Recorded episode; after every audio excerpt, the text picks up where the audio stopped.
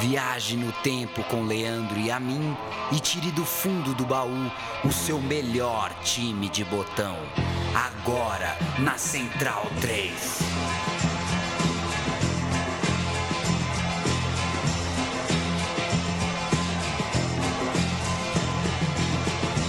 O programa Meu Time de Botão, se a gente definiu, né, Paulo Júnior, olá pra você. É, a gente definiu que falaria.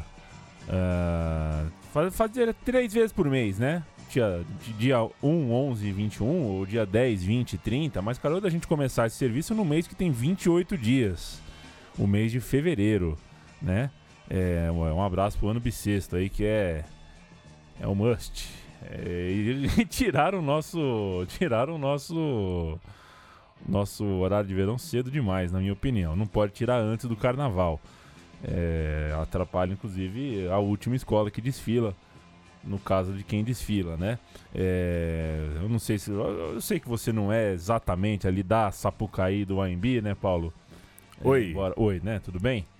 É, e eu também não quero falar muito sobre isso, acabou o carnaval há pouco, né? Estamos gravando isso aqui após a quarta-feira de cinzas e eu acho essa Pucaí um petardo é, sonoro, estético, conceitual, filosófico. A questão ali é, é música, é religião, é cultura, é linguagem.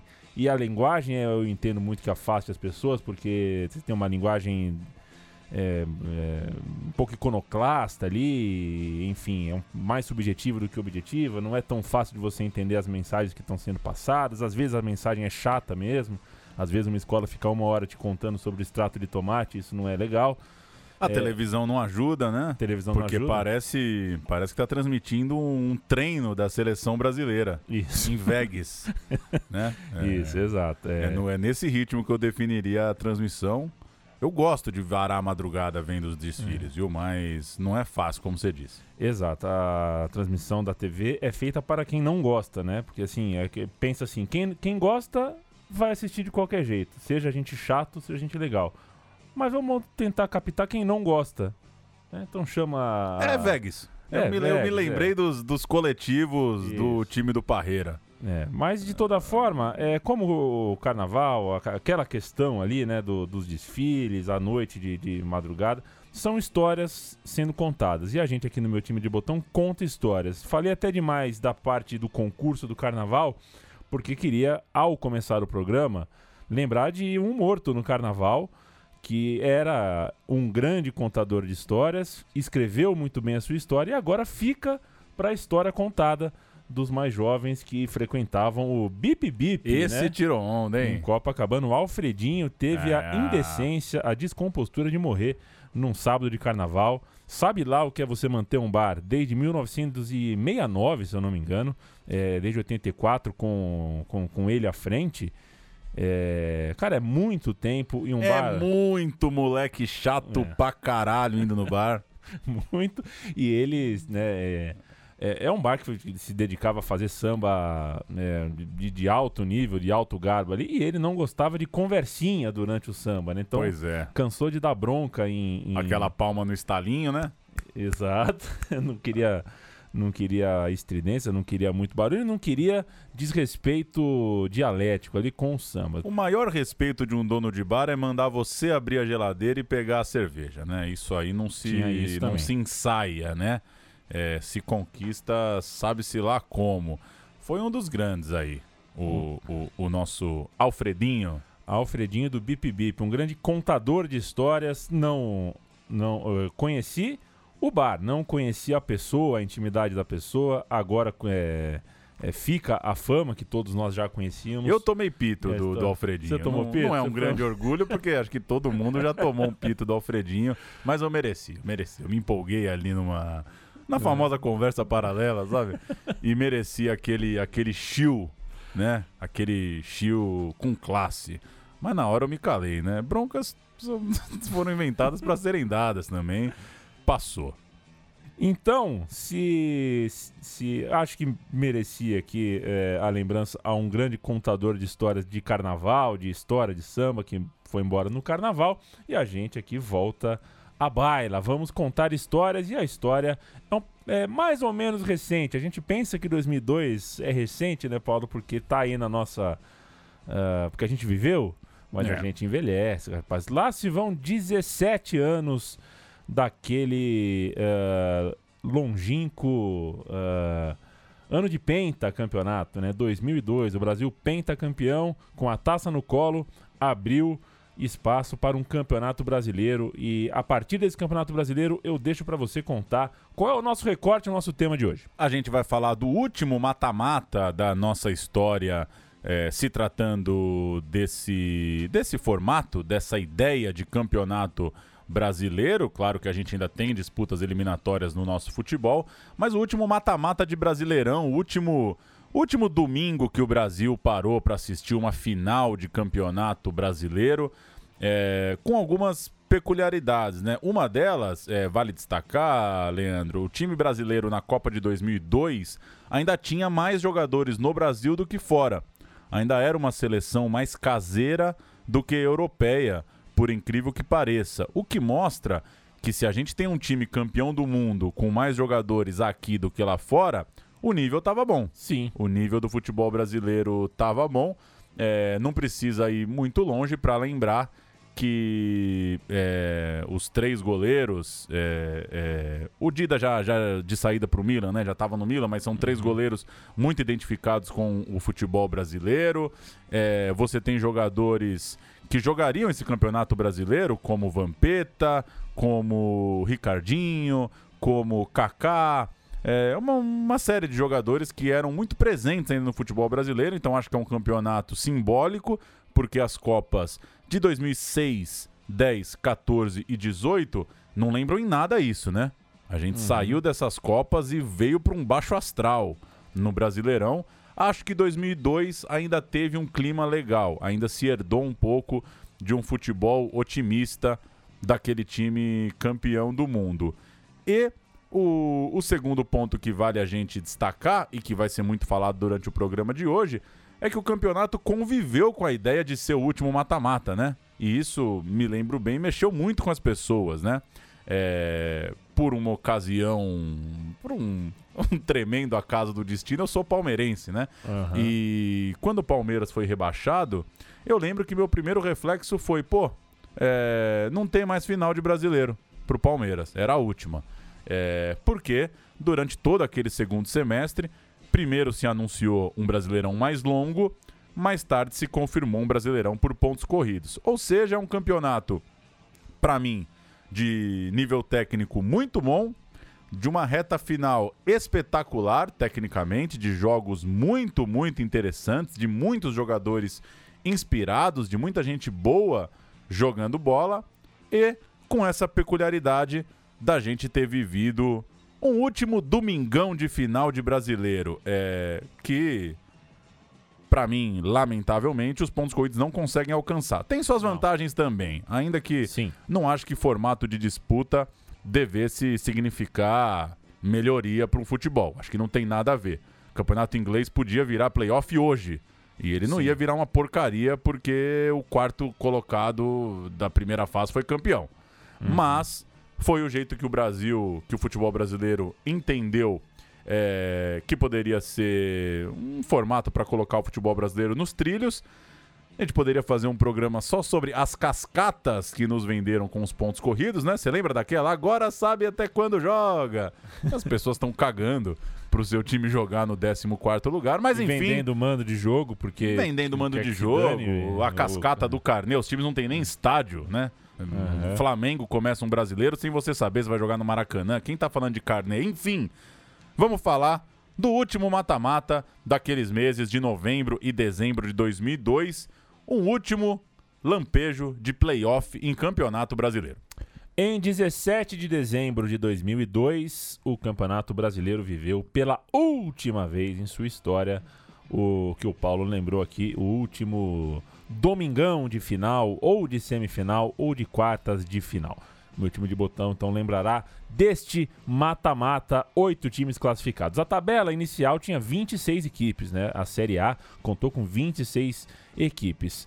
É, e a última rodada teve, naturalmente, óbvio, 13 jogos marcados todos no mesmo horário, no mesmo dia, para não ter confusão. A velha história do. Ih, preciso retardar o começo do meu ah, jogo. Ah, teve uma né? história boa, a gente vai ouvir é, já já.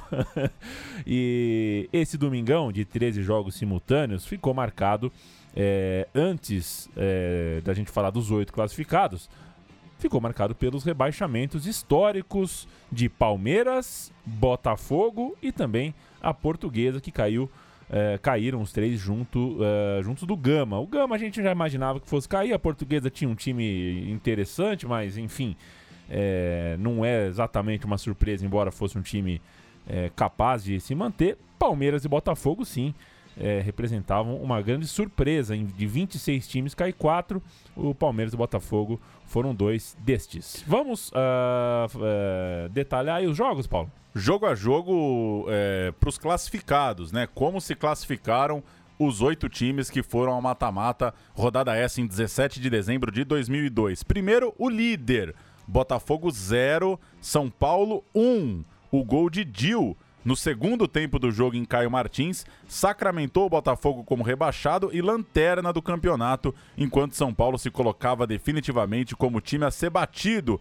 Líder da primeira fase, jogando muita bola, abrindo 5 pontos de vantagem, com 16 vitórias e melhor ataque com 25 gols. O Botafogo retardou o jogo, é por isso que a matéria vai contar. A gente vai ouvir a matéria da Globo para Botafogo 0, São Paulo 1, que o Botafogo já sabia que tinha caído antes do jogo terminar, porque o jogo lá em Caio Martins estava atrasado. Vamos ouvir? Botafogo 0, São Paulo 1, um, Botafogo cai, o São Paulo se consolida como líder da primeira fase do Brasileirão 2002. Dizem que tem coisas que só acontecem ao Botafogo. Algumas acontecem três vezes. Três bolas na trave.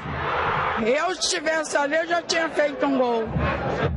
Como ela não está, o pior acontece no segundo tempo. Dil faz 1 a 0 para o São Paulo. A segunda divisão fica bem perto. O Botafogo, que atrasou o jogo de propósito, vai sofrer por último. 35 minutos do segundo tempo. Todos os outros jogos já terminaram. E com o um empate entre Figueirense e Paraná, torcedores e jogadores do Botafogo já sabem: o time está rebaixado. Talvez por isso o zagueiro Sandro tenha reagido assim. Uma entrada violenta por trás em Jorginho Paulista. Ele é expulso e ainda tenta agredir outros jogadores. Sai de campo listando adjetivos para o São Paulino Júlio Batista.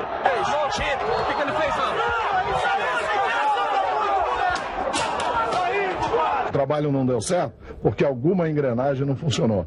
Então ninguém pode tirar o corpo fora. Essa é, é, a voz do Capita, né? O técnico, treinador da queda. Técnico Carlos Alberto Torres. E é, a entrada que... do Sandro é. que vermelhaço, viu? Vermelhaço justo, né? Eu vou ficar alguns meses sem reclamar de cartão vermelho, Paulo Júnior. Ah, é? É. O, o Capita, o treinador, o treinador do Botafogo, que também, como jogador, foi um grande, é, foi né, cirúrgico, né? É, falta, alguma coisa deu errado na engrenagem. Pois é, essa é boa. Tudo né? que o torcedor quer é ouvir isso depois de ser rebaixado. Outro jogo, São Caetano 3, Santos 2. Esse jogo é importante, hein? Porque o Santos estava brigando pela, por, pela última vaga ali no Peixe chegou na rodada final no sexto lugar. Enquanto o São Caetano, que era o segundo colocado, é, podendo ainda ser alcançado, mas é, já garantido entre os oito, é, entrava tranquilão na partida. E no Anacleto Campanella, o São Caetano venceu mesmo o time da Baixada, 3 a 2 o resultado foi suficiente para que o São Caetano é, se mantivesse no segundo lugar e também para a equipe Santista se classificar, mas não em sexto. Né? O Santos perdeu duas posições, terminou em oitavo graças à derrota do Coritiba para o já rebaixado Gama, não ficou em nono, né? Tem, teve isso, né? Só ficou em oitavo porque. Coritiba uh, ramelou feio, né? Porque o Coritiba tinha chance, só precisava ganhar do rebaixado Gama. É, mas ainda assim, né? É prejuízo para o Santos essa derrota, porque de sexto caiu para oitavo. E aí complicava, né? As aí, coisas para o Santos ficavam muito mais difíceis. Significa que ia enfrentar o São Paulo nas quartas de final. São Caetano 3, Santos 2 no ABC, matéria da Band. O São Caetano muito bem naquele campeonato, batia o bom time do Santos para fechar em segundo. Em São Caetano do Sul, o Santos sentiu na pele o que é enfrentar o Azulão em sua gaiola. A turminha do Peixe perdeu, mas saiu de campo feliz e classificada com a última vaguinha que ainda restava. O estádio pode ser do São Caetano, mas a maioria nas arquibancadas é de Santistas. Eles invadiram o Anacleto Campanella com a esperança de ver o seu time cumprir a tradição de sempre vencer o Azulão na casa do adversário. Mas a partir dos 40 minutos do primeiro tempo, a história mudou. Wagner deixou para Magrão e ele cruzou para Claudecir fazer 1 a 0. No segundo tempo e outra vez tocando a bola, o São Caetano conseguiu ampliar. Agora com o Luiz Carlos Capixaba. Na sequência, o Santos tenta reagir. Elano bate a falta e Alex, de cabeça, diminui. 2 a 1. Rafael não cortou o cruzamento que encontrou o Claudecir outra vez sozinho. Já no final, William sofre pênalti de Dininho. Alberto bate e define o placar final. São Caetano, segundo colocado, 3. Santos, o oitavo classificado, 2. Agora o São Caetano... Tá aí, matéria fechou bem. São Caetano em segundo, Santos em oitavo. A gente segue com a rodada final com o Paquembu. Corinthians 1, Vasco 1. É, o Vasco já não tinha pretensões e buscou um empate no fim para terminar no meio da tabela aquele campeonato brasileiro. O Corinthians, com esse jogo morno, esse jogo sem grandes atrativos, 1 a 1 acabou terminando no terceiro lugar. São Paulo em primeiro, São Caetano em segundo, Corinthians em terceiro. Outro jogo, Atlético Paranaense 4, Juventude 0, lá em Curitiba. O Atlético não tinha mais chances é, mas enfiou uma goleada no já classificado Juventude. Mesmo com essa traulitada, o time de Caxias do Sul se manteve em quarto lugar. Então vai tomando nota: São Paulo, São Caetano, Corinthians e Juventude, estes os quatro primeiros que decidiriam em casa as quartas de final. Em Porto Alegre, Grêmio 1, Atlético Mineiro 0. Confronto direto entre dois times que se classificaram. O Grêmio começou a rodada no sétimo lugar e foi ao quinto lugar ao vencer por 1 a 0 o gol do lateral direito Anderson Lima. Já o Galo, que começou no quinto lugar, perdeu essa disputa direta, acabou terminando em sexto. Então, é... bagunçou tudo esse é, 1 a 0. Exato, exato. É, basicamente, uh... não é, é isso mesmo. Eu ia falar uma, ia falar uma bobagem aqui. Que o Grêmio uh, vai para quinto e uh, passa a entrar na, na chave que encontraria o Santos, né? Isso. Se, se, ou São Paulo. Ou São Paulo. Ficando em sétimo, tá, estaria na outra chave, né? Pegaria provavelmente o São Caetano numa hipotética semifinal. Outro jogo, Ponte Preta 2, Fluminense 3. O Fluminense começou a rodada em oitavo, ameaçado de sair é, da zona de classificação, mas fez bem o seu trabalho em Campinas com uma virada espetacular, pois perdia por 2 a 0 e nos últimos 22 minutos da peleja virou com gols de Rony e Romário. Com essa vitória, terminou em sétimo lugar. Só para a gente falar mais um pouquinho do rebaixamento, vale o registro, né, Leandro, que teve zum zum zum de virada de mesa sim. É, vale lembrar que o Fluminense e o Bahia tinham sido perdoados né, dos seus rebaixamentos, acabaram jogando a Copa João Avelange em 2000, aquilo ainda estava meio fresco, e o Palmeiras, o Botafogo e a Portuguesa não aceitaram de cara que iam jogar a segunda divisão, não. Só pra gente registrar que não é porque o campeonato é a ser pontos corridos que todo mundo já caiu falando, ah, ano que vem é Série B. Vai ter congresso de Série B, vai ter briga pelo regulamento. É, claro, é, tivemos momentos piores no futebol brasileiro, mas vale o registro que o trio aí de gigantes não aceitou tranquilamente a queda, não. Torcedores de Portuguesa, Palmeiras e Botafogo assistiram ao mata-mata, ainda pensando: será que caiu mesmo? Será que, que vai continuar o campeonato desse jeito? Porque a gente vinha de é, uma série de anos com regulamentos mudando a cada dezembro. E o outro rebaixado, o Gama, é, ainda ainda estava com os papéis na mesa do embrólio jurídico de um, uma outra virada de mesa, né? Isso. Da qual ele foi ali uma parte prejudicada, né? Aquela na qual o Sandro Hiroshi, enfim, aquela que salvou uh, alguns mais fortes do que o Gama e acabou ensejando a João Avelange de 2000. Me arrisco a dizer até que se não fosse aquele caos de 2000 tão recente, é, o desastre para alguns times grandes em 2002 talvez uh, fosse revertido em virada de mesa, que estava tudo tão fresco, né? Aquela é. baixaria toda estava tão fresca que não havia clima, com o estatuto do torcedor chegando tudo mais, não havia clima para uma nova uh, manobra dos poderosos. Vamos às quartas de final, Paulo Sério da Silva Júnior. Ida 24 de novembro de 2002, expectativa para um domingo de quatro jogos e a informação que já circulava era de que podia ser a despedida do formato de mata-mata. reunião do Conselho Técnico da CBF estava marcada para 17 de dezembro, dois dias depois da final. É, registro isso porque nessa semana das quartas de final os jornais é, trataram muito de bastidores, de contar o que, que os presidentes estavam achando, o que, que a TV estava achando, o que, que a CBF vinha pensando da mudança de formato. E foi um senhor domingo de futebol. 15, jogos, 15 gols em 4 jogos, é, num dia que já garantiu ali a maior média goleadora da história do campeonato. Só por aquele domingo, o Campeonato Brasileiro de 2002 já tinha a maior média de gols da história. A média de público também foi ótima, 46 mil pessoas. Vale lembrar que eram dois jogos sem possibilidade de prorrogação ou pênaltis. O time de melhor campanha jogava pelo empate na soma dos resultados. E esse domingão de muito gol e muita gente nas arquibancadas pesou a favor do mata-mata. Tinha gente falando: Sim. olha aí, 46 mil pessoas de média, como é que vai bater isso aí? Vamos aos jogos. Aos jogos. O primeiro reunia o oitavo lugar, Santos, contra o primeiro lugar e sensação do ano, São Paulo. Os dois times com nomes jovens. O Santos, ao longo do campeonato, foi colocando Robinho e Diego. Mais ou menos. Eles foram entrando aos poucos, mas a posição eles conseguiram na marra, né? Se dependesse aí da, do nosso conservadorismo ah, é. futebolístico, eles esperariam um pouco mais. Mas o Emerson Leão, técnico do Santos, teve que se render aos encantos de Robinho e Diego que deram uma.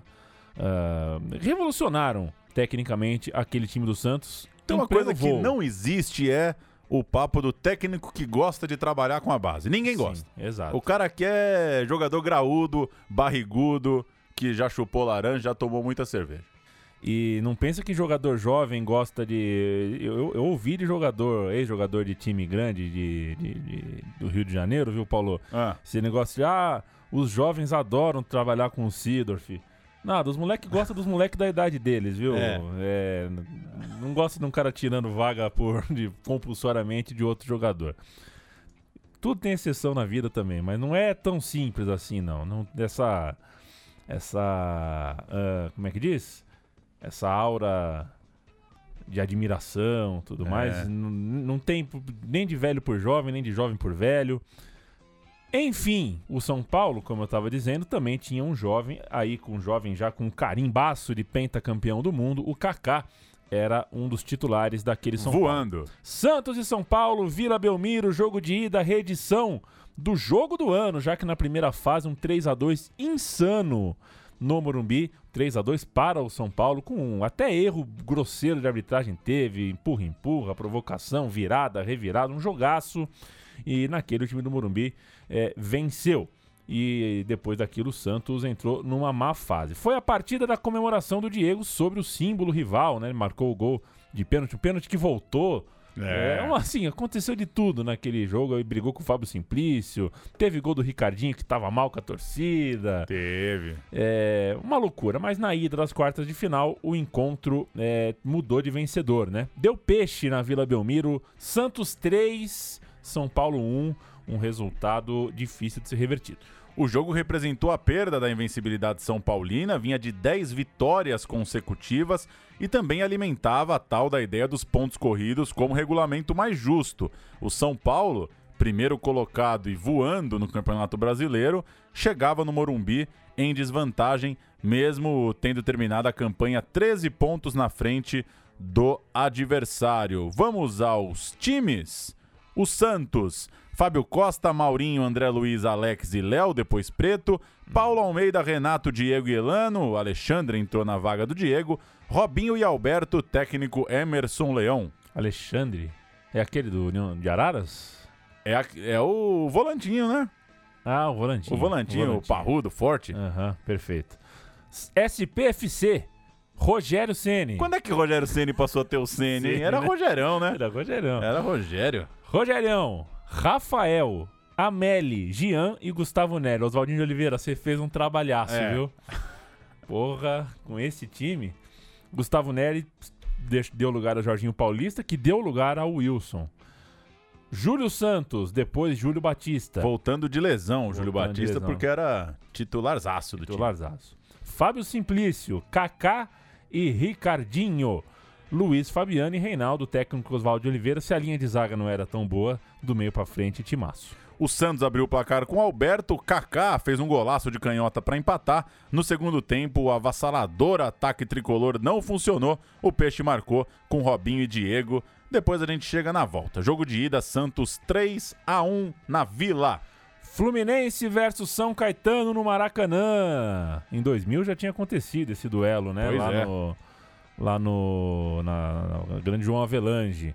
O assunto da semana, no entanto, não era o Ademar e o seu gol em 2000. Era sim Romário, que vinha num período de silêncio, sem falar com a imprensa, desde que agrediu um, um colega de time, o Andrei, né? Que É, é. Eu tava no. Morumbi esse Tá. dia, viu? Que loucura. Que sopapo. safanão, E assim, meu o Romário, um monstro, né? Mas assim, eu, não, eu sou zero de briga, né? Eu não, não sei matar uma barata, mas ele não deu nem um tapa nem um soco, né? Tem uma hora que você precisa decidir, né? Eu vou esmurrar esse cara ou eu vou. é, é, como é que seria? É, estapear? Estapear. Sei lá. Enfim, foi um sopapo. É, esse- isso aconteceu na, num Fluminense 0, São Paulo 6 no Morumbi. Com o Reinaldo errando um pênalti ainda. Em campo, com 36 anos é, e numa semana em que treinou com o grupo só a partir de Você sexta-feira. lembra dessas? Não. O Romário com o fisioterapeuta na academia de casa. Ele ia Ah, só é? sexta pro treino. O Baixinho. É, que palhaçada, hein, É. Baixinho? Participou dos três gols na vitória do Fluminense por 3 a 0 Olha aí, mais um time que tá lá embaixo, tirando a vantagem no jogo de ida, né? São Caetano segundo, perdendo por 3 a 0 para o Fluminense, o sétimo. O Romário deu passes para Magno Alves e Rony fazendo seus gols e depois bateu a falta que terminou em gol de Magno Alves no rebote. Fluminense 3 a 0. Curioso é que o jogo marcou também a primeira vitória do Flu na história desse confronto, né? Já que o São Caetano, como a gente contou aqui em 2000, eh, tinha se dado bem. 40 graus no Rio, 61 mil pessoas no Maracanã e o Fluminense com Kleber, Flávio, César, Zé Carlos, Marquinhos, Marcão, Marcial, Beto, Ian, Rony e Romário entraram Carlos Alberto, Magno Ele mesmo. Alves e Augusto e o técnico, o Renato Portaluppi. Silvio Luiz que bateu roupa na falta do Romário. Dininho, Serginho, Fábio Santos, Marlon, Claudecir, Magrão, Irinei, Lúcio, Robert e Ademar. Entraram Anailson e Wagner. O técnico era o saudoso Mário Sérgio, que montou um belo time do São Caetano. Vamos ouvir? é, pela matéria da Globo, goleada do Fluminense no Maracanã, 3 a 0 Vamos ouvir. Pintado com um produto à base de clorofila. A geral com que sobrou do palco. São as marcas do show da banda de rock Rush na noite anterior. Domingo, hora de outro show. 62 mil tricolores. E o calor de 38 graus não espantou nem Papai Noel. Mas o bom velhinho tricolor veste a camisa 11. Em campo, o abraço no rival da mesma altura, Ademar. A primeira chance foi de outro baixinho, Rony, de cabeça. No início, o São Caetano pressionou mais. O Fluminense errava. Neste lance, Beto perdeu a bola. Robert avançou e chutou. Kleber defendeu. Aliás, Kleber teve trabalho com Marlon, com a cobrança de falta de Ademar. Romário até tentou, mas não decolou no primeiro tempo. No segundo, de novo, a primeira chance foi de Rony. Magno Alves entrou aos 18 minutos no lugar de Ian. Sorte dele. Três minutos depois, um toque. E Romário deu um presente a Magno. 1 a 0.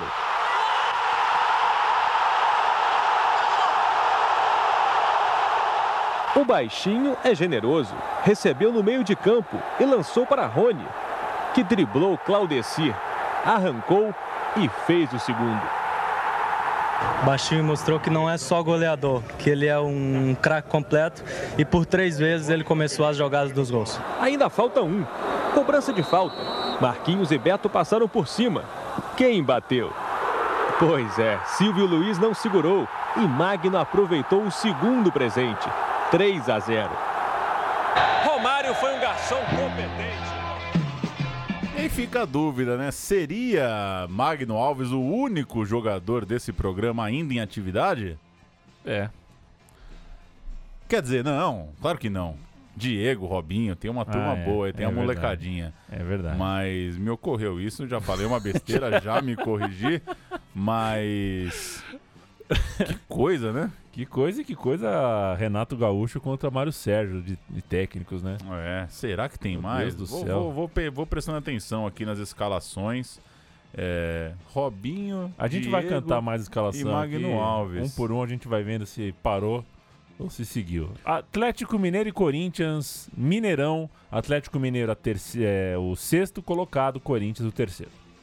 Jogo do David, atacante do Corinthians, marcou quatro gols no Mineirão e o time campeão paulista da Copa do Brasil embalava na hora certa 6 a 2 para o Corinthians diante de quase 80 mil pessoas lá no Mineirão. Gil abriu o placar, depois ainda faria mais um. O David fez os quatro, como eu já disse. Mancini e Michel diminuíram quando o jogo chegou a estar 2 a 2 no intervalo. Canta o Galo.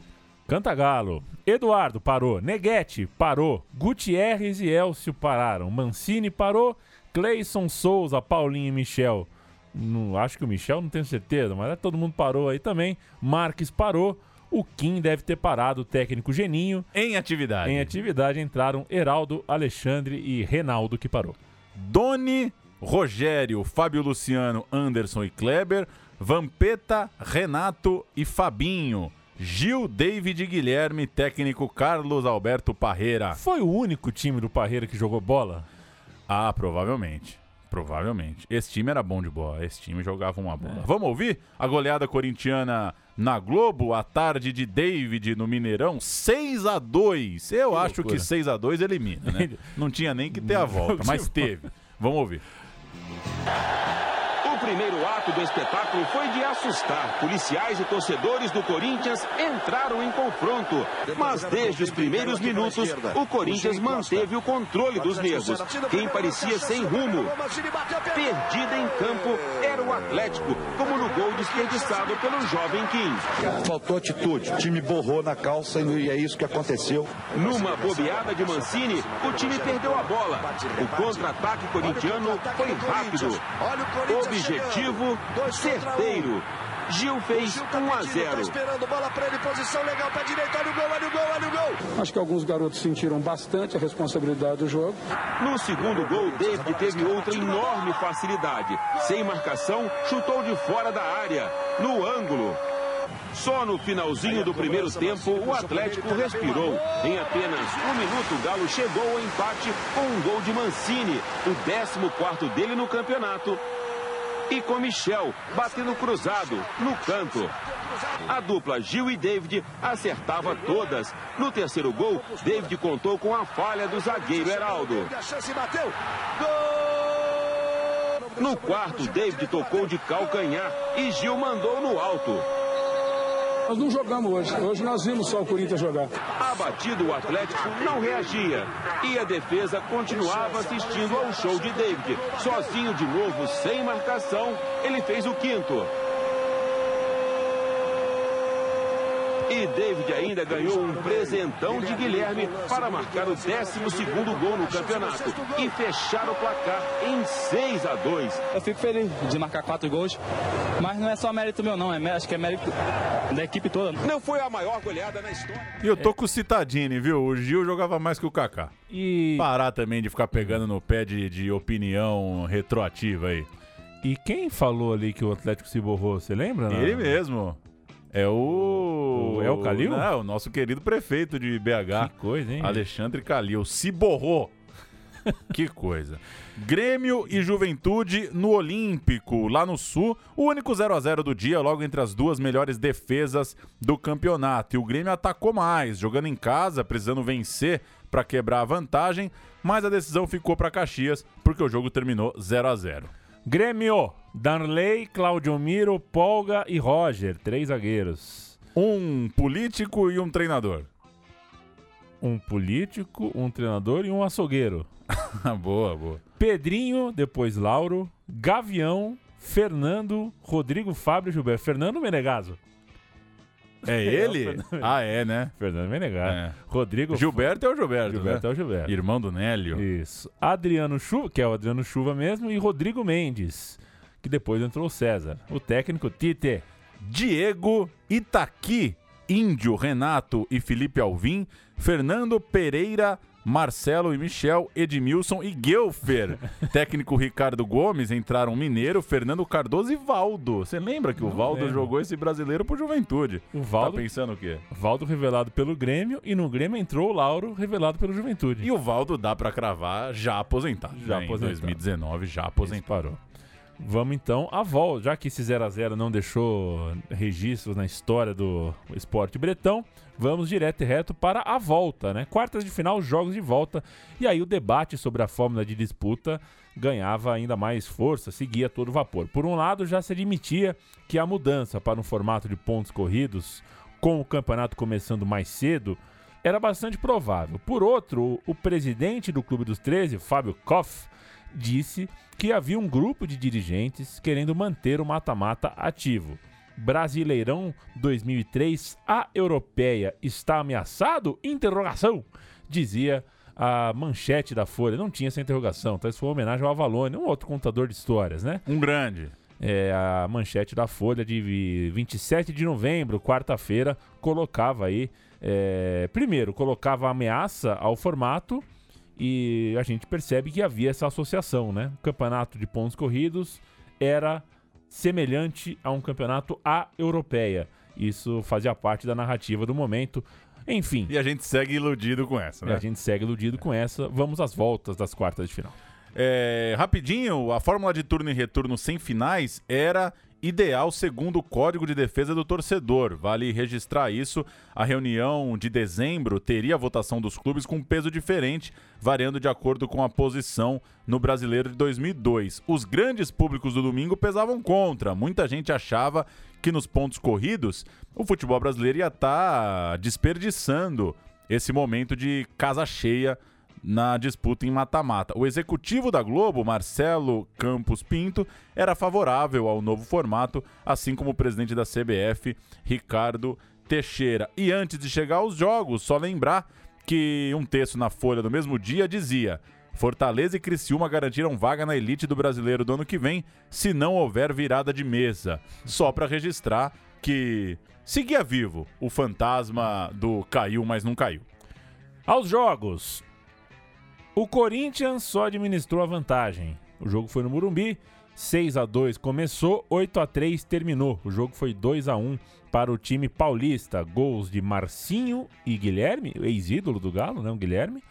É, e Mancini para o Atlético Mineiro, o 15º gol dele naquele ano espetacular pelo Galo, do lateral, ala, ponta, direita, esquerda, Mancini. No ABC deu jogo. São Caetano fez 2 a 0 no Fluminense, que se segurou no fim. É, o time paulista bateu o recorde de finalizações naquele brasileiro, 34 chutes no gol tricolor, mas faltou um golzinho para avançar. Tinha dado o Flu 3 a 0 o São Caetano conseguiu fazer 2 a 0 na volta. O Mário Sérgio colocou Adãozinho e Anailson no time titular, foi para cima, abriu o placar com o Daniel. Magrão ampliou na volta do intervalo, mas mesmo com toda a pressão e com o Fluminense fechadinho lá atrás, não deu. O São Caetano caiu fora por um golzinho. Hum. Era um time muito bom do São Caetano, viu? Eu lembro bem desse jogo e não me conformava que o Fluminense, apesar de ser um time muito bom também, tinha eliminado o São Caetano. Faltou um golzinho.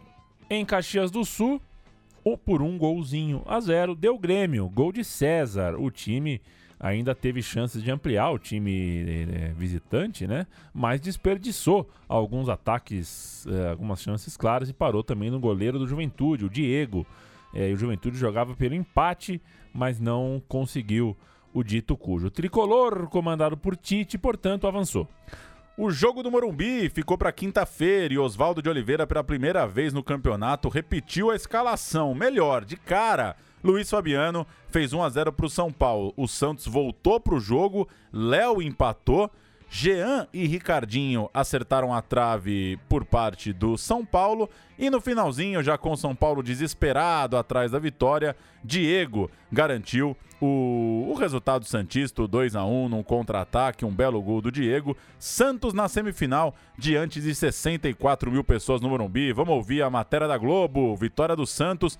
Como diria o outro, um amigo meu, o Rubens, lá de São Bernardo, ganhou na ida e na vinda. Santos ganhou lá, ganhou aqui, foi a semifinal. Vamos ouvir. O Santos, um time sem pressa. E lá vem o São Paulo, quer dizer, já veio. A velocidade do ponteiro é a mesma em qualquer pulso. Mas na cabeça de Santistas e São Paulinos, os 90 minutos de jogo vão ter durações bem diferentes. Oito e meia da noite de quinta-feira. Chegou a hora tão esperada. Os dois times já provaram que tem talento para chegar às semifinais. A partir de agora, ganha quem for amigo do relógio, aliado do tempo. O São Paulo quer um gol urgente. Missão para quem conhece o tempo da bola. O artilheiro do campeonato marca com apenas quatro minutos de jogo. Luiz Fabiano. Só que pressa demais vira impaciência. E o São Paulo se perde. Perde gols. E perde Reinaldo, que torce o tornozelo neste lance. Parem os relógios. É intervalo. Será que dá tempo, Jean? Lógico. São 45 minutos, né? Só que Leão deve ter um despertador no vestiário, porque o Santos volta acordado. E Robinho não perde um segundo para mostrar que é bom de bola. Veja que ele faz questão de escapar do pênalti para tentar o gol. É, esse time tem talento. Não é o Santos de Pelé e Coutinho, mas é o Santos de Léo e Robinho. Na tabelinha, Léo empata. São Paulo está aflito. Uma bola nem sai, a outra chega. O relógio corre veloz, feito uma arrancada de Robinho. Não há mais tempo, nem pontaria. Jean acerta a trave. Ricardinho também. Leão quer saber. Quanto falta? Quanto falta? Oswaldo sabe o quanto dura uma agonia. Os últimos segundos guardam a última surpresa. Gol do Santos. 2 a 1.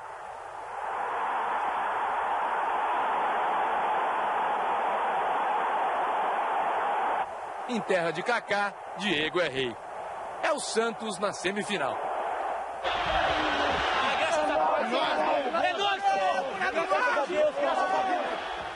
O São Paulo e principalmente o Murumbi me dá muita sorte. Eu sabia que eu ia fazer um gol hoje. Se viu pra provar. Quem fala muito antes do jogo às vezes não faz nada. Apesar de ser jovem, nós somos jogadores, nós somos bons jogadores. Para jogar na equipe do Santos Futebol Clube tem que ter qualidade, então mostramos mais uma vez que a gente tem qualidade, graças a Deus. A seu modo, o tempo fez justiça. Premiou a torcida que espera há muito mais tempo.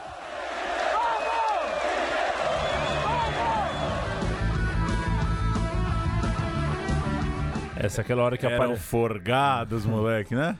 Exato, é a hora que só apareceu o boa tarde no cantinho da tela, né? É, no e aí você- do Globo Esporte. Tinha que botar a camiseta, né, pra ir pra escola meio correndo, É. né? Bons tempos. Semifinais. Semifinais do Campeonato Brasileiro de Futebol para o Maracanã. O Fluminense tratou logo de cortar o barato da diretoria corintiana. O duelo era esse: Fluminense contra Corinthians. E aí os corintianos imaginavam uma nova invasão ao maior estádio brasileiro, como foi em 76. Fazendo uso do regulamento, no entanto, a diretoria tricolor preferiu não ser boazinha, como. Não ser tonta. Como o Francisco. Era, foi o Horta, né? O Horta. Francisco Horta foi é, anos antes. E destinou só 10% das entradas para os paulistas. Cerca de 8 mil, portanto, dos ingressos à venda. Para Santos, Tite dava Grêmio e Santos do outro lado. Tite estava preocupado com a defesa. O zagueiro Roger, o ala esquerdo Gilberto e o volante Gavião estavam suspensos. Um risco, portanto, para a melhor defesa daquele campeonato. O Tinga, machucado, era outro desfalque para o jogo de ida. Outro assunto importante naqueles dias eram as vagas na Libertadores. O Santos, que havia frustrado o retorno do São Paulo ao torneio continental, se via a um confronto de voltar a jogar o torneio depois de 20 anos de ausência. Eram três vagas, né? Eram quatro. Três, os... três no Brasileiro mais a Copa do Brasil, certo? Três no Brasileiro mais a Copa do Brasil. Portanto, isso. Portanto, o você. Sa o Santos, ou ele era finalista, ou ele terminava o campeonato em quarto. Isso. E aí não jogaria a Libertadores, né? Acho que era essa a lógica. Aliás, as vagas podiam valer para a primeira fase, né? Aí já aliviava um pouco. Sim. São mas... Paulo ganhou a primeira fase, podia ter uma vaga direta. Podia. E os dois finalistas, se não fosse o São Paulo, sei lá. É. Sei lá. Isso é. tem por aí, né? Tem, tem campeonato que antes do playoff define vaga, né? Sim. Jogo de ida, jogos de ida, aliás, domingo, 2 de dezembro de 2002. A mística do mata-mata em tempos de discussão por pontos corridos seguiu forte e o Fluminense e o Santos, os dois, venceram seus jogos para mesmo com pior campanha ficarem a um empate da final. A imprensa repercutia o feito. Nunca na história, uma final de brasileiro nesse formato teve times que vieram tão de baixo na tabela jogando uma final. O que, que essa reportagem, o que, que esse levantamento queria dizer? Flu e Santos tinham sido. É, tinham ficado nas posições de número 7 e número 8. E nunca, nesse formato de quartas de final, uma, uma decisão tinha levado times tão lá debaixo da tabela. Mas 96 foi parecido. O Grêmio era o sexto, a portuguesa era oitava. Mas sétima e oitava era demais. Eram os dois últimos ficando lá em cima, caso a final fosse Flu e Santos. No Rio de Janeiro, 56 mil pessoas pagaram para ver o gol de Romário. E a dancinha maliciosa de Romário é... aos 31 minutos do segundo tempo. Saudade do Romário, hein? Saudade um domingão do... ver o Romário assim. É, e, a... e vocês que, que acham que a gente é só uh, saudosista bobão, é, tem quem acha. Tem, que, gente, tem quem acha tem, que a gente é saudosista legal. Tem gente que acha que a gente é bobão. Mas tem bobão de todo tipo. ah, tá tudo bem. É, ó, a gente já deu risada aqui do Romário dançando e do Romário faltando em treino. Não significa que o Neymar pode fazer o mesmo, tá? É, cada caso a gente conversa de acordo com o caso, com o personagem. É, porque não é matemática, tá? Opinião. É. Juiz de valor não é matemático. A gente, Se eu é. não vier gravar e você me ver sambando, o bagulho vai ficar pequeno. É. Então é. Cada Enfim. um é cada um. 31 do segundo tempo, gol do Romário, 1x0 Fluminense diante do Corinthians. O time do Renato Gaúcho teve um trio de ataque nessa partida: Rony, Romário e Magno Alves. Bom ataque, hein? Um bom ataque. E venceu o time seguro do Parreira, à época já sendo sondado, puta merda, para voltar para a seleção brasileira dizendo ele, o Parreira, preferir o cargo de coordenador. Não, o Brasil ganha a Copa, tem um puta campeonato brasileiro e a ideia é trazer o Parreira. É, é difícil, né? Complicado. Foi naqueles dias, aliás, que o Ricardo Gomes foi anunciado como técnico da seleção olímpica, uma passagem horrorosa. Um dos maiores fiascos da história dos torneios de janeiro, eu Sem diria. Dúvida. Foi um verão lamentável. O jogo foi disputado sob muito calor, mais lento no primeiro tempo, com o Fluminense indo para cima no segundo, principalmente com a entrada do Carlos Alberto. O Corinthians tinha Scheid na zaga, substituindo Anderson, e o Corinthians perdeu um pênalti no fim. O cansado Guilherme desperdiçou debaixo de muito calor. Vamos ouvir o Luiz Penido na Rádio Tupi com o gol de Romário. Flu 1 a 0 abrindo a semifinal. Obrigado, então a virar para a ponta direita, sobe de novo, ia para matar a bola no peito, botou no terreno, cruzou para o Rony, matou, tocou para Romário, guardou. Tá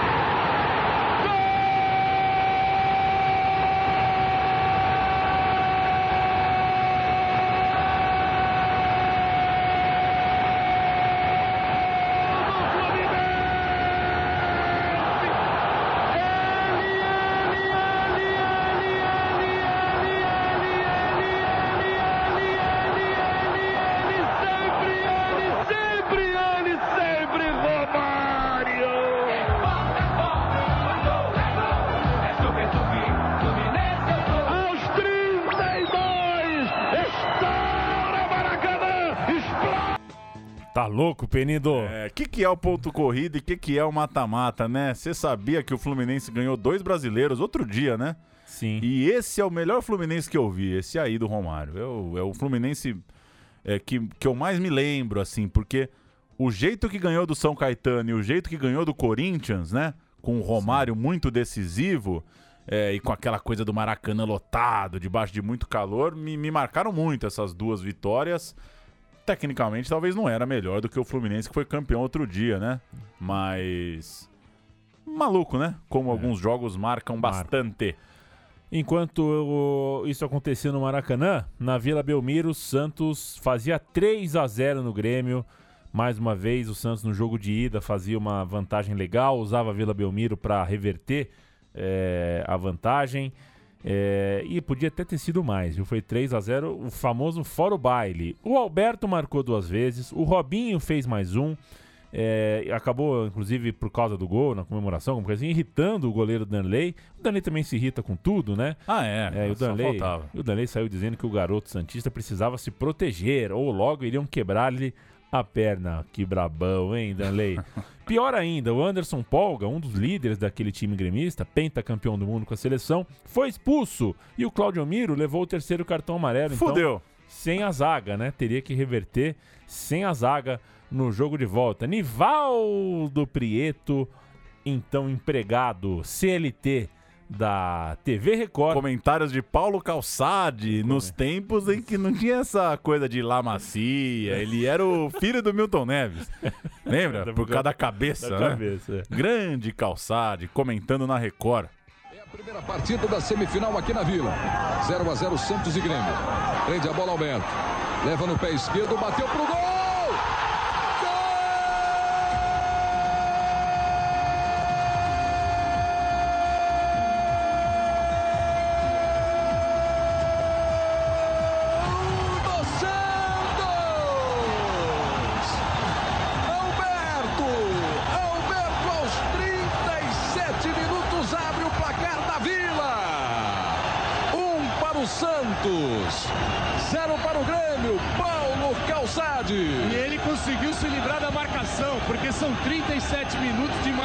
Alberto. Ora o Adriano, quando ele sai da área, pode sair um Claudio Miro, um Polga, e ele fez uma jogada daquelas, Preto, que parece que só acontece em jogo de decisão. O lançamento pro Maurinho. Elton na marcação em cima dele. O Maurinho tocou no meio. Renato bateu desvio.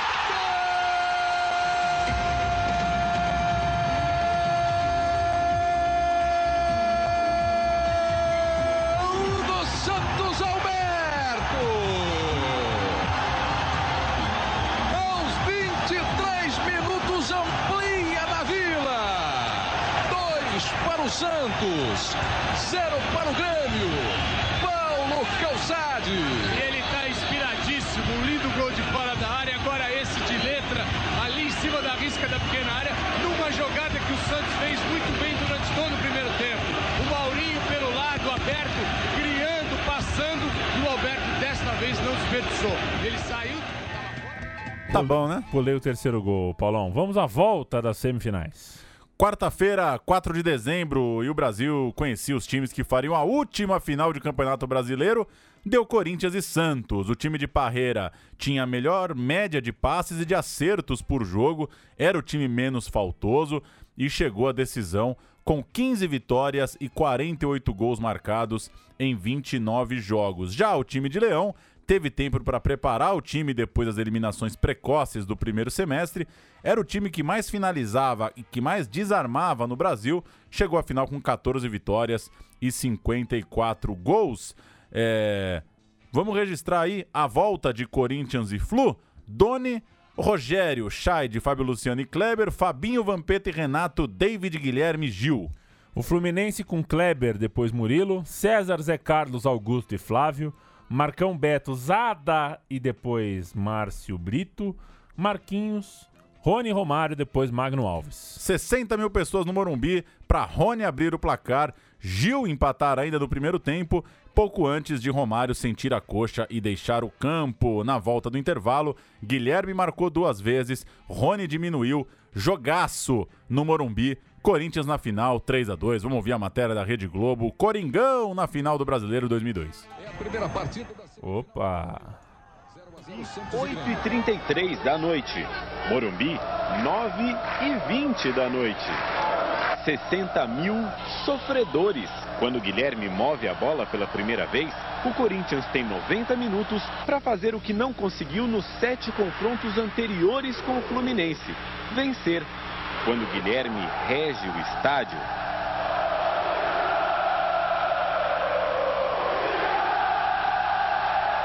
ele não imagina que logo aquelas vozes se calariam. Nervoso, o time paulista se atrapalha sozinho. Até Parreira se agita além do normal.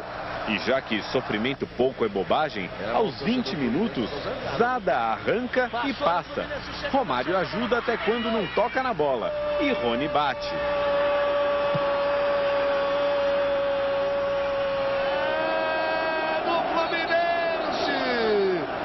E Rony dança ao som da única música que se ouve agora no estádio.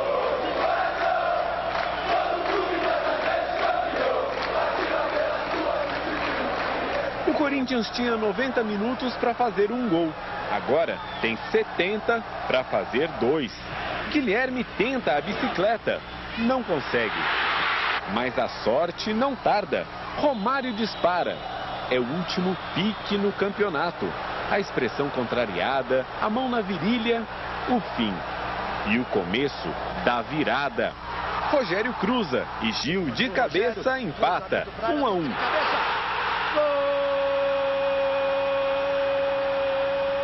Ainda não é o bastante.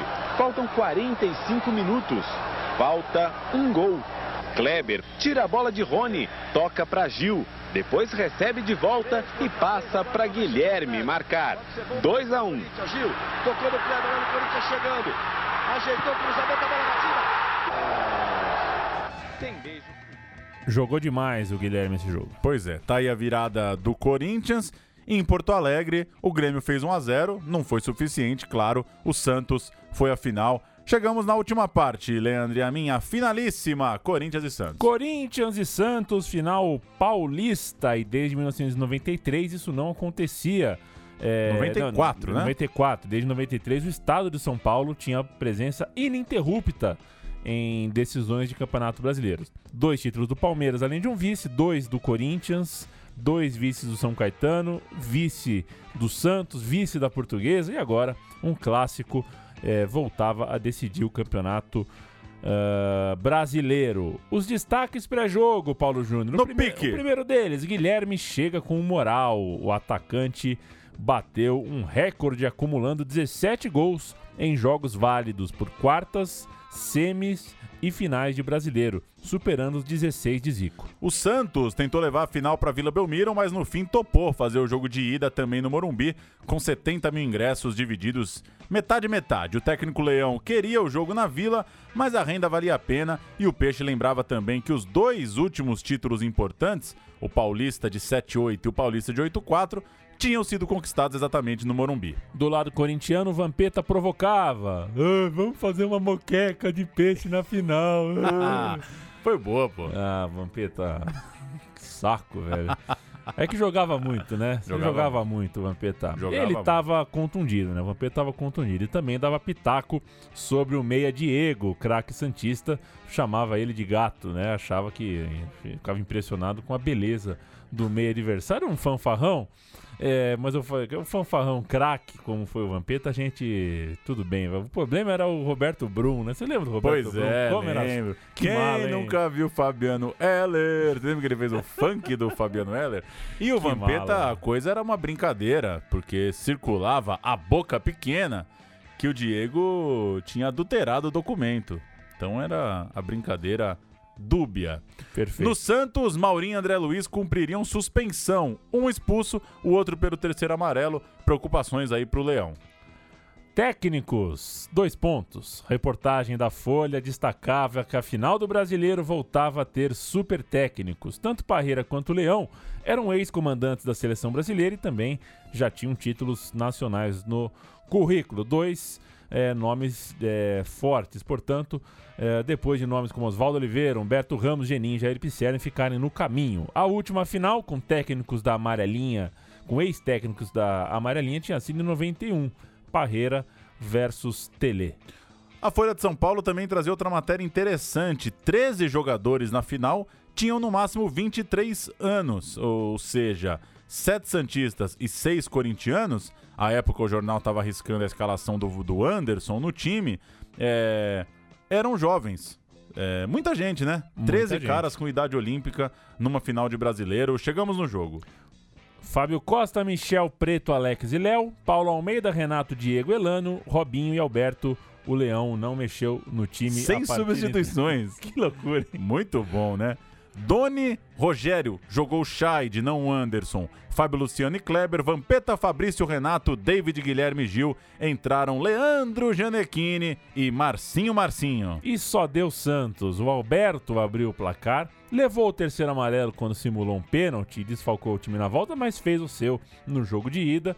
E é, perto do O fim. Renato fez o é, 2 a 0, Perto do né? fim, um gol do Renato, um passe do Diego, se não me engano, foi suficiente para que o Santos é, não só jogasse pelo empate na volta, mas é, jogou podendo até perder por um gol. Ô, ô, ô, Não, esse é o Ulisses Costa. Esse né? é o Ulisses Costa. Oscar Ulisses Vamos é quem Oscar vai. Ulisses, Santos 2 a 0. Palhinha aí. A bola, Guilherme, passe errado. Tá de presente para Léo, Léo domina. Sai para o Santos, toca para Renato, Renato no peixe, vai para ataque, lançando o comando para Alberto, volta para Diego, pouco depois da metade do campo, mas o Santos está em velocidade. Diego adiantou para Alberto, sai o goleiro Alberto pro gol!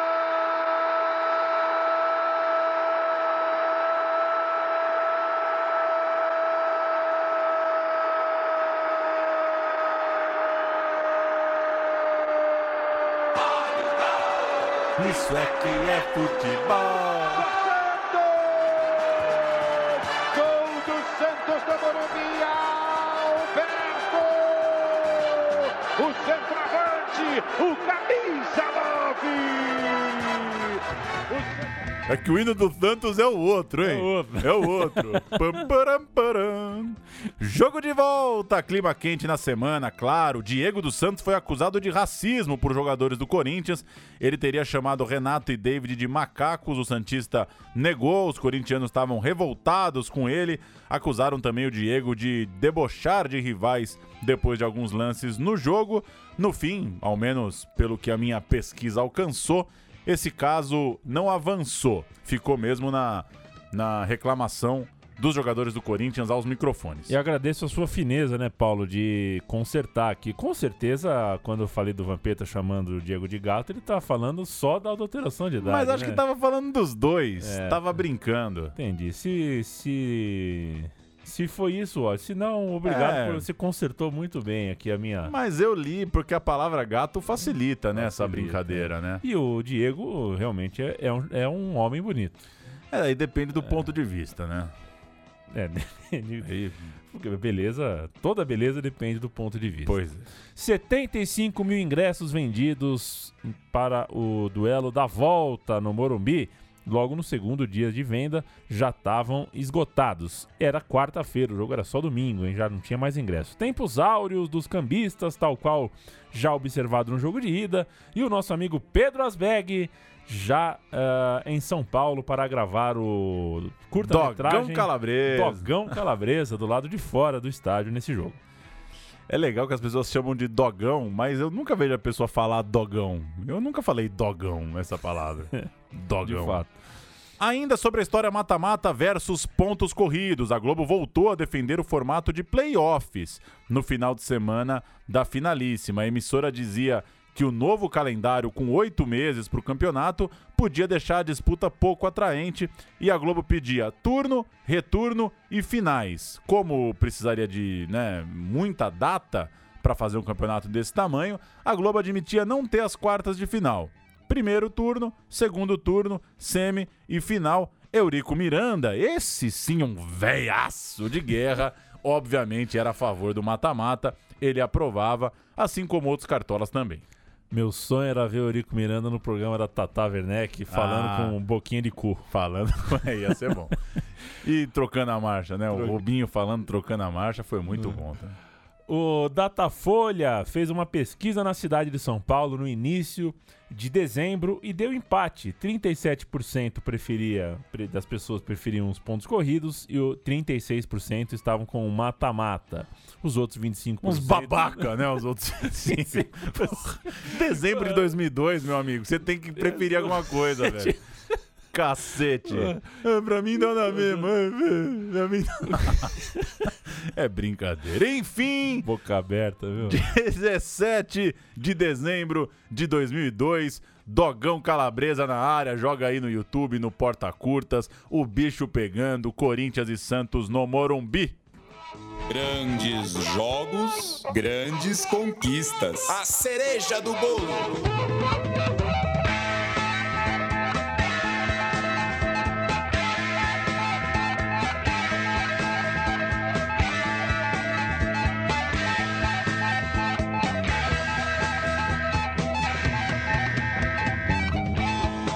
O George Harrison esmirilha, mas a gente tem que, tem que dar crédito pro o baixista manda muito bem também. Manda bem, né? Faz a fa- famosa almofada. E o japonês que fez a mesa de som e esse fone aqui também é brincadeira, né?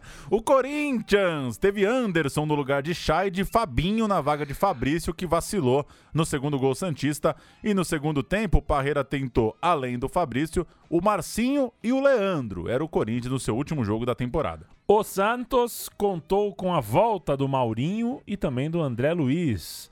Mas o Diego se machucou logo aos 10 segundos. Assim.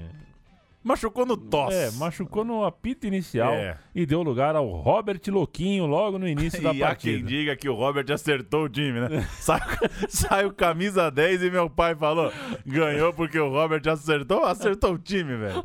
Puta que pariu, machucou. Tem- tem alguém, né? Bom era o Robert. Enfim. Embora o Robert fosse bom, né? Bom pra cacete o Robert, É. mas pô, o Diego É, tá. machucar não acerta time nenhum, caramba. O Michel entrou no segundo tempo, o Alexandre também entrou, o volante, e eh, substituindo o titular William, e assim o Santos eh, performou. De camisa listrada, calção branco. e O William meia é o único jogador que eu vi ser vaiado, não por questões de rivalidades, num jogo de amigos do Robinho. Eu vi o William ser vaiado. O Batoré? O Batoré. Perfeito. E foi um jogaço. O Guilherme parou no Fábio Costa e o Robinho abriu o placar aos 37 do primeiro tempo de pênalti depois das famosas pedaladas pra cima do Rogério. O goleiro Santista fechava o gol, mas aos 30 da segunda etapa o David empatou. Depois, o Anderson virou. E quando o Alvinegro Paulistano precisava só de um gol, Robinho tocou pra Elano empatar aos 43 e Robinho na ponta esquerda puxou pra dentro, rolou pro Léo virar aos 47. Santos 3, Corinthians 2. Que jogaço, aço, aço. É um jogo que eu guardo com muito carinho na memória, viu? Foi um jogo muito legal de se assistir. É, você lembra da Vitz Convenção? Tinha em São Bernardo? Opa! Pois é, eu prestei vestibular esse dia e saí com pressa pra ver o jogo. E quando cheguei em casa, falei agora. Cheguei em casa assim com 3 minutos de jogo. O Diego já tava fora. Falei, ah, agora eu vou assistir essa final. É, só que quando eu saí pra fazer a prova, aquele Vites Convenção de Limão que eu comprei pra ver a final, tinha deixado no congelador, rapaz. Ah, e congelou. Ah, tava né? congelado. Achei Só- que você ia falar que acabou a luz, cara. Não. Porque na minha casa acabou a luz em duas finais de A brasileiro. minha acabou a luz na final de 99, Corinthians e Atlético Mineiro. A minha acabou no Grêmio Português e no Palmeiras e Vasco. Caramba. A É, mas 99. tem que é, privatizar mesmo. Tem que privatizar essa porra toda. meu. Só fui tomar a minha Vites Convenção no segundo tempo. Deixa ela na pia lá escorrendo, né? Perdendo gelo. Enfim, vamos, vamos lá, Galvão Bueno. Galvão Bueno deve ter congelado champanhe muito na vida O também. título Santista na narração do Galvão. E depois, quando você cansar do Galvão, que o áudio deve ser longo, você cola no Zé Silvério narrando as pedaladas do Robinho.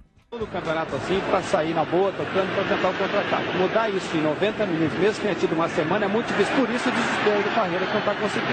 E partiu Robinho. Encara a marcação. Sambou pra lá, sambou pra cá, botou na frente a pênalti.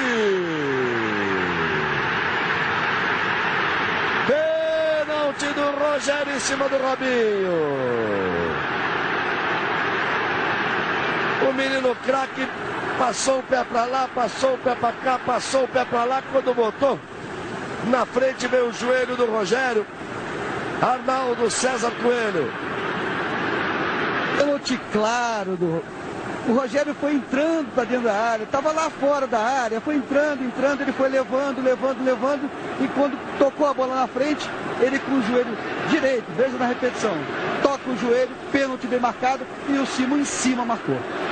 Tem que se destacar, o- tem que se destacar o Simon. Tem gente que critica porque gosta de criticar. Tem gente que fala porque acha que, ao invés de acionar o cérebro, é melhor ligar a boca. Que saco. O Simon é um grande ato. O É. fato que está em cima do lance, amigo. Olha, torcedor do Corinthians chorando ali. É Robinho quem vai para a cobrança, ele e o Doni. Ele estava milimetricamente em cima do lance. Robinho na cobrança. Ele e o Doni. Pode dar um passe imenso Santos para a conquista do título. 37 minutos. Partiu Robinho, bateu.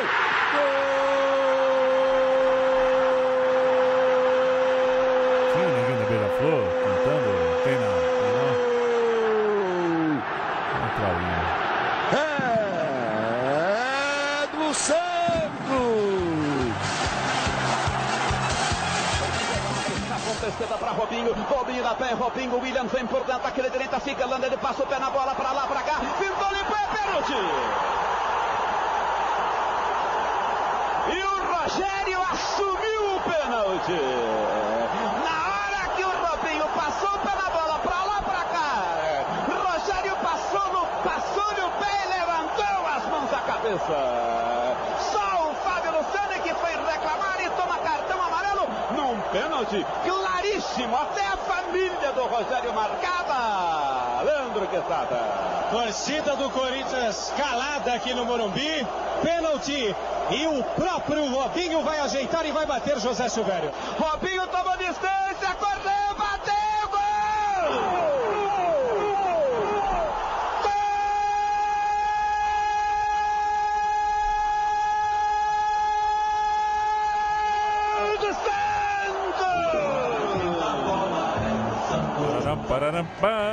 Com todo respeito às organizações Roberto Marinho, o trabalho da mesa de som da rádio é sempre melhor, né? Sempre melhor. Entra no tom, né? O, o- a marcha do hino. Vamos fechar? Foi um bom campeonato, Paulo Júnior. Pela primeira vez, uma média acima de 3 gols per capita. Rodrigo Fábio e Luiz Fabiano foram os artilheiros da competição. Jogava muito, Rodrigo Fábio. Bom. Palmeirense pra caramba. Você que é palmeirense, o Paulo É. Júnior, sabe? O Rodrigo Fábio é muito palmeirense. Se ressente por não ter jogado no clube. Ah, se recente era só ter ido. Era só ter ido. só ter ido, porra. Se recente, eu me recinto, cacete. Nunca tive uma chance. Ele em 99 quase veio, né, pra jogar Libertadores. A seleção da Bola de Prata da revista Placar escalou, performou com Diego de- Bom. do Juventude, Mancini, Muito bom. Alex, Muito bom. Fábio Luciano, Muito bom. Atirson do Flamengo, Ótimo. Tinga, Muito bom. Fábio Simplício, Bom. Ramon, Regular. Kaká, Ótimo. Robinho Espetacular. e Gil. Ótimo. Faltava, hein, um jogo de eh, a, a seleção da Bola de Prata contra alguma outra coisa aí. Junta, É. faz um outro Time time, da CESP, né? Qualquer merda, né? Bola de ouro pro Kaká e as estatísticas da Folha ainda destacaram. Aí vem a Folha, né? Almir, do Botafogo, melhor passador do campeonato. Do Lanterna Botafogo. O Marcinho, ele mesmo, do Figueirense, rei dos desarmes. É a típica contratação do Palmeiras, né? Traz lá o caçador. Ademar, do São Caetano, que treinava chutando bola de areia. Essa é uma das cascatas maravilhosas. Eu nunca vou esquecer o dia que meu pai falou: pô, o São Caetano tá foda, hein? Passou o Ademar no Jornal Nacional. Aí, porra. Aí a matéria era o Ademar chutando bola de areia. E Araújo, cracaço de bola. Nossa, que que jogou Araújo? Foi o jogador com mais dribles no campeonato. Num tempo em que se driblava mais, tenho a impressão. Os atacantes eram mais é, insinuantes. E o Serra Dourada era um latifúndio, era um acre pra cada campo. Que O loucura. zagueiro não falava com o atacante nunca, né? Do mesmo time ali. Pois é, o Zezé, meu professor lá no Palmeirinha de São Bernardo, falou que jogou no Serra Dourada e ele driblou o zagueiro e chutou. Quando viu, não era meia lua, era o meio campo. chutou do meio campo. Deve ser mentira, né? Mas o campo chegou a ter 120 e poucos, né? Sei lá. Loucura. É, é, com, ah, enfim, enfim, no fim das contas, eh, como a essa altura a gente já sabe, né, em 2019, ah, passou a decisão pelo mata-mata na reunião de terça-feira pós-final, né? Acabou a final, vamos conversar? Vamos. O Clube dos 13 contrariou a Globo, bancou a mudança e o São Paulo apresentou a proposta dos pontos corridos. Juvenal Juvencio, Que Deus o que tenha. Deus o tenha, ótimo lugar de descanso e paz e conforte à família, sempre disse que o time que tiver melhor planejamento vai ser campeão. E o orçamento também, né, Juvenal? Os, Cascar. é, os clubes votaram em bloco, o Eurico Miranda comprou briga, disse que o sistema era um suicídio para o futebol brasileiro. A Globo falou que depois ia negociar direitinho, direito de televisão, Que ia baixar os direitos, né? É, aquelas coisas. é, Sem que- final vai cair a audiência. é, aquelas coisas de. o terrorismo, né? Terrorismo. Ó, ó o dinheiro, vai É. acabar o dinheiro. Tava desanimado, tava contrariado, enfim, aquela coisa que a gente conhece. Mas a que eu mais gostava é aquela, pô, ó que bom agora. Em abril, você já compra ingresso pro jogo de novembro. Novembro. É, tá super rolando isso, né? Sobre as vagas, foram mantidos 24 clubes, com só duas posições para acesso da Série B. O presidente do Botafogo, finado Bebeto de Freitas, né? Sim. Morreu o Bebeto de Freitas, né? Morreu. Disse que não apoiaria uma virada de mesa, mas que esperava quatro vagas para quem viesse da segundona. De fato, a Série B foi bastante apertada, só dois subindo por quadrangulares. Deu Palmeiras e Botafogo na Série B de 2013. Chegou-se a ventilar ainda uma ideia de playoff da sobrevivência, mais ou menos como tem na Aham. Europa, né? Do terceiro da Série B ter um jogo para subir, mas a decisão final foi de duas vagas apenas subindo, estava num processo de redução de clubes, né? O Brasileirão para chegar nesse nesse formato que eu considero apertado. Acho 20 pouco. Acho pouco Eu pro Brasil, acho, né? Se qualquer país aí tem 18, 20, aqui podia ter um pouquinho mais, mas é o que tem para hoje. Leandro e a mim já são 17 anos desse muito bom fim de Brasileirão. Gosto muito da reta final de 2002, foi muito legal relembrar os jogos. E a gente, engraçado, né? A gente conversou, as nossas reuniões de pauta rápida por computador, né? A gente prometeu tentar fazer os programas um pouco mais curtos, né? É, esse que eu vacilei. E, é, não, você não, é a gente. Aqui é um time, viu, Paulo Júnior? Mas eu botei muita matéria. Tem Uma- muito o show, a Bassan, tem a patota toda. Tem a patata toda. Mas foi um bom programa. Se você chegou até aqui, viu, companheiro? É, a gente agradece muito. Já que você falou de mesa de som de Santos e de, de, de, de- de rádio e TV, eu, eu separei aqui. Quando a Rádio Globo tinha umas vinhetas bala pra cacete, Ah. essa era a vinheta do Santos Futebol Clube. Que beleza, hein?